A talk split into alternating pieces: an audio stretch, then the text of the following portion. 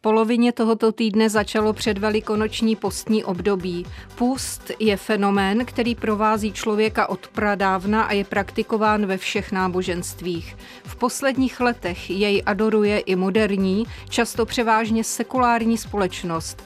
Lze říci, že prostředí, doba a některé atributy půstu se vyvíjejí a proměňují, ale podstata zůstává pořád stejná. Co je tedy v prazákladech půstu? Snad intuitivní touha člověka po očištění, po svobodě, kterou nám dává schopnost nemít a odřeknout si. A ještě tu také nezaznělo slovo pokora. To jsou záležitosti, které člověku prospívají, co lidský druh existuje o specifickém času půstu před Velikonocemi a o lidech, kteří hledají v askezi východisko, světlo, naději a linku k Bohu, je dnešní debata Vertikály. Od mikrofonu zdraví Eva Hulková. Vertikála.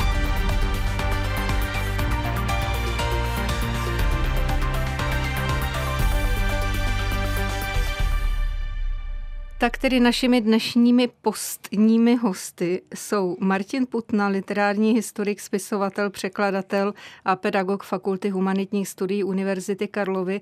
Zdravím, pane profesore, po telefonu do Říma. Dobrý den, tady Řím, čtvrtí stačilo. A ve studiu v Praze je Petr Jan Vinš, teolog, starokatolický kněz, judaista, administrátor starokatolické farnosti při chrámu svatého Vavřince na Petříně, generální sekretář Ekumenické rady církví a mimochodem také člen Českého klubu skeptiků Sisyfos. Vítejte. Dobrý den. Je, pánové, těch několik týdnů před velikonočního půstu dost na to, aby si člověk pročistil nejenom tělo, ale i nitro a prošel tedy nějakým smysluplným restartem. Pan Vinč je tady víc na ráně, dám mu slovo. Tak eh, ono k logice křesťanského roku patří nejenom v případě Velikonoc, ale i v jiných případech, že eh, velkým slavením předchází i doba přípravy. Ta může být kratší nebo delší, ale je to tedy vždycky doba, která nějakým způsobem člověka i v průběhu toho liturgického slavení a tím, že ta doba má nějakou atmosféru, připravuje na to, aby mohl prožít ten eh, křesťanský svátek, ke kterému se ta doba vztahuje. Takovou dobou přípravy třeba na svátek narození páně, tedy na Vánoce je advent, eh, stejně tak Velikonoce mají zachovanou přípravu v podobě té doby postní. Nicméně v historii, když se podíváme do liturgiky, eh, tak vidíme, že vlastně takové kratší či delší doby příprav byly i spojené s jinými svátky. To znamená, není to taková úplně svébytná věc, která by byla jenom spojená s tou dobou před Velikonocemi, ale eh, dává to vlastně smysl v takovém tom liturgickém prožívání toho křesťanského roku jako takového. Pane profesore, ještě než se dostaneme k vykreslování italských postních a velikonočních obrázků, řekněte mi, podle vašeho názoru, je tato doba dostatečná na nějaký smysluplný restart člověka? No, hlavně už nežijeme v eh, době, kdyby liturgická doba byla pro všechny závazná, anebo všemi, dokonce ani většinou sdílená. To je ten zcela zásadní rozdíl od doby, kdy ten systém toho rytmu těch prostě půstů a svátků vznikl v prostředí křesťanském a samozřejmě ještě předtím prostě v prostředí židovském, protože už Ježíš s tím samozřejmě počítám, jako neříká, jestli se postíš, ale, ale říká, když se postíš, dělej to a to. No a tohle to už je znamená pryč, takže člověk se může nějakou liturgickou dobu inspirovat, anebo taky nemusí. Pohudík už jsme svobodní. Si to, kdo, kdo se chce postit půl roku, ať se postí. Jaký je váš mimochodem osobní vztah k půstu? Pokud se svěříte s jeho prožíváním, nebo jestli jej ignorujete, nevím, řeknete nám, pane profesore? Eh, tak jistě, když jsem byl mladý konvertita, eh, tak jsem se postil velmi zuřivě, což patřilo právě i k tomu oddělení se od toho sekulárního světa, zvláště od toho světa komunistického, že prostě já se chovám jinak než ostatní, chovám se tak, jak se chová ta vlastně malá komunita, ke které patřím, jak se tehdy prostě křesťanství jevilo. Dneska si myslím, že to postění ve smyslu doslovném, to znamená jak si odříkat si po nějakou dobu nějaká jídla, to už nepraktikuji. Spíš tak, jako by říkám, od čeho se postit jiného, co mě obtěžuje. Pane faráři Petře Vinči, Vy to máte jak? A obecně možná malá vsuvka, jak je to u vás starokatolíků? Starokatolická církev nepředepisuje nějaké komplikované postní kalendáře nebo komplikované postní praxe. Bývá zvykem minimálně na eh, popeleční středu a na Velký pátek skutečně zachovávat takový ten tradiční půst, tedy té újmy, eh, újmy výdle. Nicméně půst jako praxe pro mě hraje poměrně důležitou roli, nesnad v tom smyslu, že bych nezbytně potřeboval tak jako formalisticky dodržovat nějaká pravidla, ale mně přijde, že půst v tom smyslu toho odnímání si něčeho, po čem tělo touží, ať už je to třeba ten pokrm nebo něco dalšího, tak eh, je možná bychom mohli říct takovým jako módním slovem eh, v podstatě psychosomatická technika, kterou můžu pracovat sám se sebou a se svým prožíváním i v rámci prožívání víry. To znamená, není to nějaká jako samoučelná věc, která by třeba byla splnit, aby si člověk očkrtnul prostě nějaké políčko nebo aby prostě v nebi jako zacvakala nějaká kolečka a bylo to správně, ale je to technika, která v dějinách církve nebo konečně i v dějinách náboženství vznikla a s tou technikou se člověk může učit pracovat. Není to tak, jako že by vzal prostě prefabrikovaný hotový model a ten teda buď aplikoval nebo ne, neaplikoval, ale je to něco, s čím se člověk ve svém životě i ve svém prožívání víry musí učit pracovat. A e, mně to třeba osobně e, přijde užitečné. Martin Putna tady před chvílí vnesl do té diskuse takový aspekt, který přiznám se, když jsem se na to téma ladila, tak mě hned nenapadlo, totiž takový jako ideologický rozměr, jak e, připomněl, že za komunistů, jak se vášnivě pustil a proč takový jako vzdoropůst. Rozumíte tomu? Já tomu určitě velice dobře rozumím a rozumím i tomu e, drobnému osténku, který tam taky zazněl e, proti takovým těm šablonovitým eh, receptům toho, že prostě mám tady nějaký narýsovaný církevní autoritou schválený a daný kalendář, že prostě ten a ten den nesmím maso a ten a ten den nesmím vajíčka, ten a ten den si nedám ani ten olivový olej. To ono samozřejmě jako v historii tak to jako někdy, někdy bylo, nebo v některých církevních tradicích se takovéhle uh, velice třeba rozpracované předpisy dodnes drží, ale já osobně to skutečně vnímám tak, že to je nějaký nástroj a nějaká technika, která se třeba prostě v nějakých historických časech eh, někde osvědčila. A já je můžu přijmout, pokud pro mě bude fungovat, nebo si ji můžu adaptovat ve svém duchovním životě, třeba i na základě eh, nějakého duchovního vedení nebo eh, toho, jakým způsobem to prožívám a hledat si, kde je tam ten moment, kde pro mě jako člověka, který žije ve střední Evropě v 21. století, eh, to bude dávat smysl, protože celá řada třeba těch eh, postních pravidel, která jsou eh, historicky formulovaná, eh, tak třeba vychází ze středomořské kuchyně. A to, co se jako jí a nejí a jestli se třeba jí ryba jako postní pokrm a tak dále, to jsou potom věci, které třeba vychází eh, z nějaké danosti naopak za Alpami a tak dále, které jako neodpovídají ani tomu způsobu, jakým my se dneska tady a teď stravujeme. Takže to uspůsobení i pokud se člověk rozhodne tu postní praxi dělat třeba tou formou nějaké újmy v jídle, tak i tam dává samozřejmě smysl se zamyslet nad tím, jestli jde opravdu o to maso nebo, nebo o něco jiného. Pan doktor Vinč tady narazil na téma středomořské stravy. To je vaše téma v této době, že? V Itálii je to všechno trošičku jinak. Itálie je přesně příkladem země, ve které Eh, katolicismus ještě donedávna byl, tak to možná je to přesnější říci, jakýmsi většinovým náboženstvím a dodnes je pro velkou část lidí jakýmsi rámcem jakýchsi životních zvyků. Ale reálně samozřejmě těch lidí, kteří eh, prožívají ten církevní rok, je daleko méně, než kolik formálních katolické církvi patří, protože k té se patřit takzvaně musí, protože ne, svatba musí být v kostele, svatba, křest a pohřeb, protože maminka by se jinak zlobila. Jo, to jsou ty. I další komunisté jsou členy komunistické strany velmi často nebo bývali.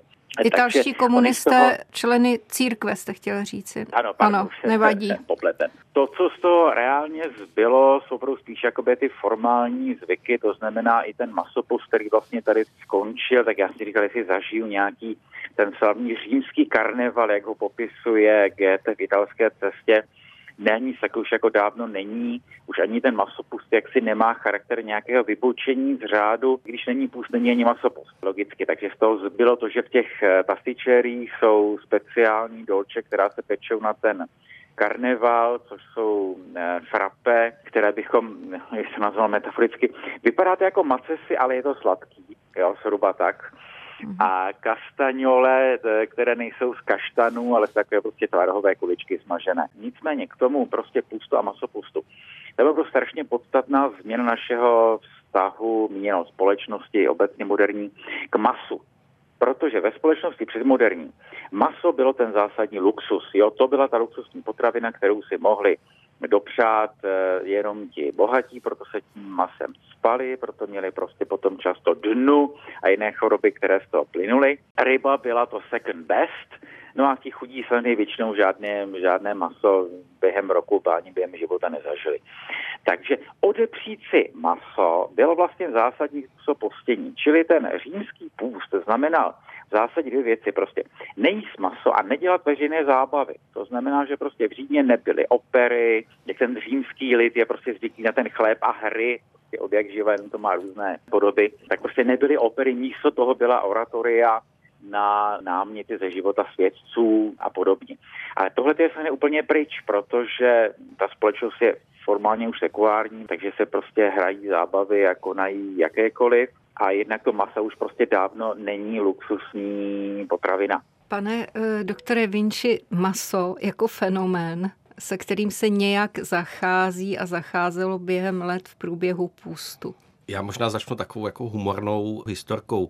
Je to pár let zpátky, co jsme se bavili eh, u nás ve farnosti u svatého Vavřince na Petříně eh, právě o postu, o postní praxi, tak jsme se sdíleli o tom, co kdo jako plánuje a tak. A jeden můj farník říkal, a myslel to teda v žertu, říkal, no výborně, já se na půst těším, to já budu chodit na suši a budu si dávat ten losos a to avokádo. A samozřejmě jsme se tomu všichni zasmáli, protože ta ironie byla jako absolutně zřejmá. Formálně by to naplňovalo ty postní předpisy tradiční odnímání masa, přesně by to byl ten luxus, který si za normálního okolností třeba člověk nedopřává tak často. Takže vlastně na této jako eh, humorné historce se vlastně velice hezky ukázalo to, co eh, říkal i pan profesor, že ty stravovací návyky se mění a tím principem postu by nemělo být jako jíst to nebo ono. Není to tak, že by ontologicky v mase bylo prostě něco, co nepatří do předvelikonoční doby, ale je to o tom prostě se nějakým způsobem sebe omezit a když já, jestli si teda můžu dovolit jít teda ještě o ten krok dál a vlastně takto skrze tělo působit i na svoji mysl tedy v tomto způsobu tím, že to tělo zažívá nějakou nouzi, která mě je z principu nepříjemná, eh, tak se tím ale chci jako technikou upamatovávat na něco, čemu dávám duchovní význam a obsah. Tak to říká Petrian Vinč, který je spolu s Martinem Putnou hostem této debaty Vertikály. Jste na vlnách Českého rozhlasu Plus. Posloucháte Vertikálu. Aktuality, reportáže a rozhovory z duchovního světa doplněné debatou o věcech mezi nebem a zemí. Poslechnout si je můžete také na webu plus.rozhlas.cz, v aplikaci Můj rozhlas a v dalších podcastových aplikacích. Když řekneme půst, tak vlastně je to, znamená to postit se od něčeho. Nesouvisí to nutně jenom s jídlem. Pojďme pohovořit o tom, jakých lákadel je dobré, aby se v období půstu, pokud člověk tedy chce, se moderní člověk zřekl, pane profesore? Já jsem teď právě před chvílí hm, tweetoval, že letos by se všichni v poslední době měli zřeknout lehkovážného používání slov, jako je genocida nebo přirovnávání někoho k Hitlerovi. Já tedy se musím zeptat, jestli toto by nemělo být jako součástí života slušného člověka kdykoliv. Mělo, ano, ano, ano, máte pravdu, mělo by to být. E, vždycky to by slušný člověk prostě neměl dělat. Je tak jako zase napůl vážně, napůl žertem jako výzva, že co by člověk chtěl jako udělat užitečného, tak prostě dát si pozor na hubu a prostě nepoužívat prostě lehkovážně slova, a kež by to třeba vydrželo e, i potom. Jak by vypadala postní výzva Petra Vinče? Já si myslím, že pro mě půst má eh, vždycky ten aspekt nějaké tělesnosti. Samozřejmě postní doba jako příprava na Velikonoce nespočívá jenom v tom postu samotném. Spočívá i eh, třeba v nějaké větší míře modlitby, v nějaké větší míře eh, introspekce, do čehož může velice pěkně zapadat i to, co říkal právě teď pan profesor.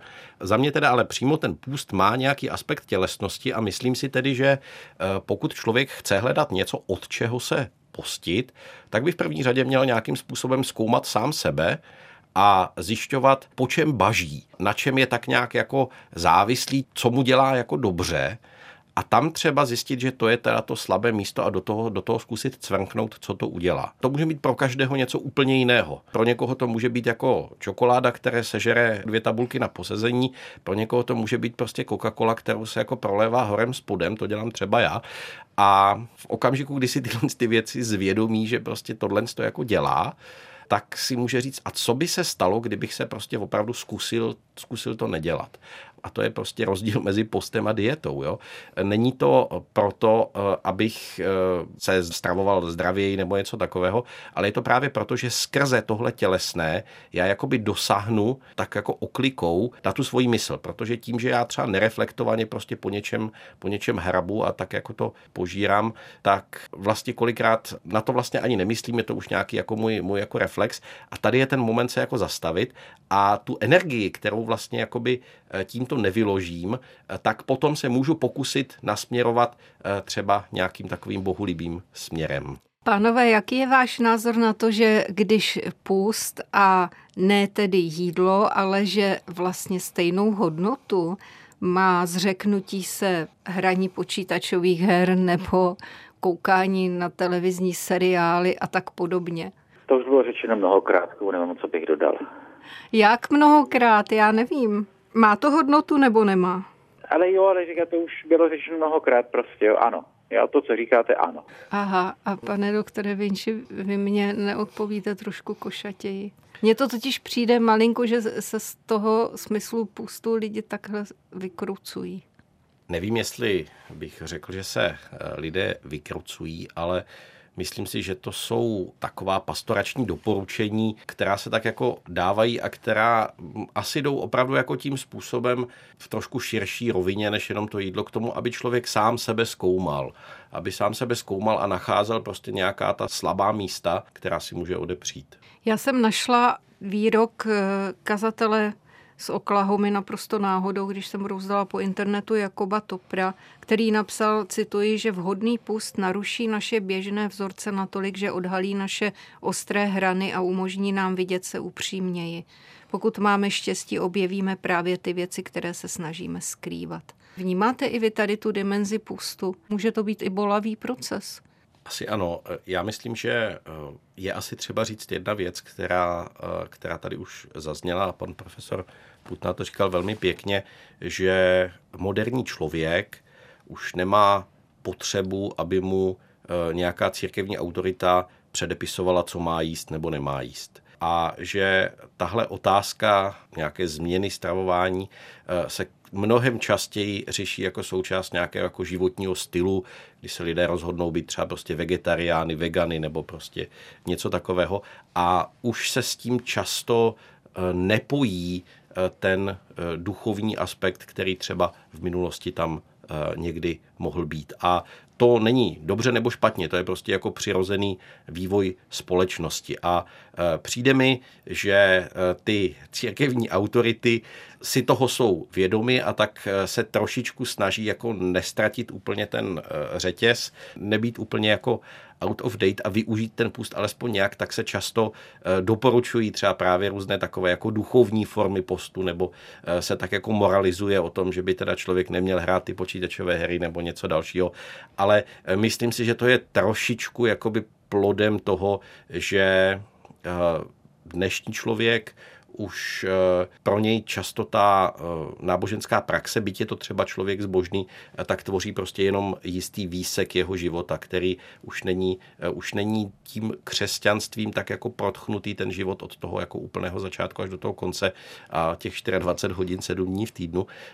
Takže ta náboženská praxe už je prostě jenom jako jeden segment vedle dalších segmentů, takže trošku mi přijde, že tyhle jakoby alternativní formy postu jsou takovou jako snahou zůstat, zůstat trošičku jako u toho míče a alespoň nějakým způsobem stále, stále relevantně problouvat k člověku. Pane profesore, vy jste vegetarián. Je tam nějaká souvstažnost k ohledu plnosti vůči zvířatům, k udržitelnosti života na planetě a tak dále? Ne, prosím, přesně. Ne, to není tak, že jsem vegetarián, to je eh, tak, že eh, jak si dlouhodobé, trvalé, eh, časté potkávání s generací mě přimělo k tomu o těchto věcech přemýšlet a případně se sám o něco pokusit, jo, takhle bych to řekl. Protože když tady kolega mluvil o tom, že někteří vlastně, no, mnozí prostě dneska pěstí vegetariánství, veganství a podobně, ono to má ne vždycky, ale velmi často přesně i ten duchovní rozměr. Ti, jak říká to studentstvo, se kterým se potkávám z velmi velké části, je sekulární a k žádné církvi se nehlásí. Ale to, že se stávají vegetariány nebo nějaké mají prostě další varianty si těch, eh, toho sebeomezení ve stravě, ono to u nich často prostě má duchovní rozměr. Eh, necírkevní, ale duchovní. Je to pocit jakéhosi soucitu se světem, eh, soucitu s planetou, jo? protože většinou je to, ne, velmi často je to motivováno snahou tím, že prostě když se bude jíst méně masa, tak se bude méně produkovat, Eh, a tím pádem, jak si člověk nějakým nepatrným, zcela nepatrným střípečkem přispívá k tomu, že se zpomaluje změna, zpomaluje změna klimatu. A tohle je jejich ústřední téma, že my jsme všichni, to jsme tady, co to hovoříme, už jsme lidé, kteří už si značnou část života prožili a už prostě jako někde stojí. Ale ti lidé, kterým je 20, plus minus, eh, tak mají ten život před sebou a cítí skutečně jako to existenciální ohrožení, že ten svět zanikne nebo se prostě promění, stane se neobyvatelný a to je vlastně velmi náboženský postoj, nebo náboženský duchovní, jak chceme. Což řeknu, ano, vím, že svým, tím, že jako já nebudu jíst maso, tím já sám tu planetu nezachráním, ale vykonám ten prostě symbolický čin, který se pak jako když nás budou miliony všichni proti větru, jak to známe z té staré písně.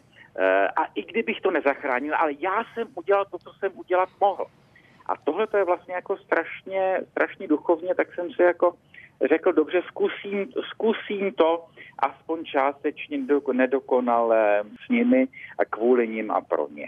Napadl, napadl tomu termín, jako se eh, ve staré teologii říkávalo sentire cum ecclesia, cítit s církví, tak já tomu říkám sentire cum juventute, cítit s mládeží. Jo? Ne vždycky s ní souhlasit, ale snažit se rozumět tomu, jak ona cítí.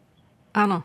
Pane eh, Vinči, tady ta úvaha, moc by mě zajímal váš názor na toto. A bude to tečka za naší diskusí, ano? Mně se to moc líbilo především proto, že tam je uh, velice silně z toho, co pan profesor říkal, cítit ten uh, komunitní aspekt, který patří i k té církevní postní praxi. Totiž postní praxe zároveň nikdy nebyla jako individualistickým cvičením, individualistickou záležitostí. Bylo to něco, co sdílela ta komunita. A to, že třeba ta postní praxe dneska má nejrůznější podoby, nebo jí třeba Eh, řada eh, věřících už nepraktikuje, tak je to dané tím, že se eh, neproměnila ta, ten jednotlivec, ale že se proměnila i ta společnost a proměnilo se to církevní prostředí. A myslím si, že jestliže třeba právě takhle v tom veganství nějaká, nějaké společenství nachází duchovní obsahy, tak si myslím, že je to třeba brát velmi vážně a že to vlastně je cesta, která jde dost podobným způsobem eh, jako, eh, jako ta starobylá křesťanská postní praxe. Zase tím, že prostě nějakým způsobem pracuje s tím, že já sobě něco od ní mám, něco, co bych třeba za jiných okolností chtěl, protože to je možná taky jako důležitá věc si říct, uh, v okamžiku, kdy já nekonzumuju třeba něco, co bych stejně jinak nejet, protože by mi to třeba nechutnalo, nebo bych to jako neměl za, za, za dobré, tak to není půst, protože tím já sobě nic neodnímám. Tak to říká Petr Jan Vinč, starokatolický kněz, sekretář Ekumenické rady církví a administrátor eh, farnosti při chrámu svatého Vavřince na Petříně, který byl hostem této debaty Vertikály. Moc vám děkuji za váš čas. Děkuju a přeju požehnanou postní dobu. A do Říma se loučím s profesorem Martinem Putnou, literárním historikem, pedagogem Fakulty humanitních studií Univerzity Karlovy. Pane profesore, díky za váš čas. Zdravím a dobrou chuť. Tak to byla debata Vertikály. Eva Hulková přeje dobrý poslech dalších pořadů Českého rozhlasu Plus.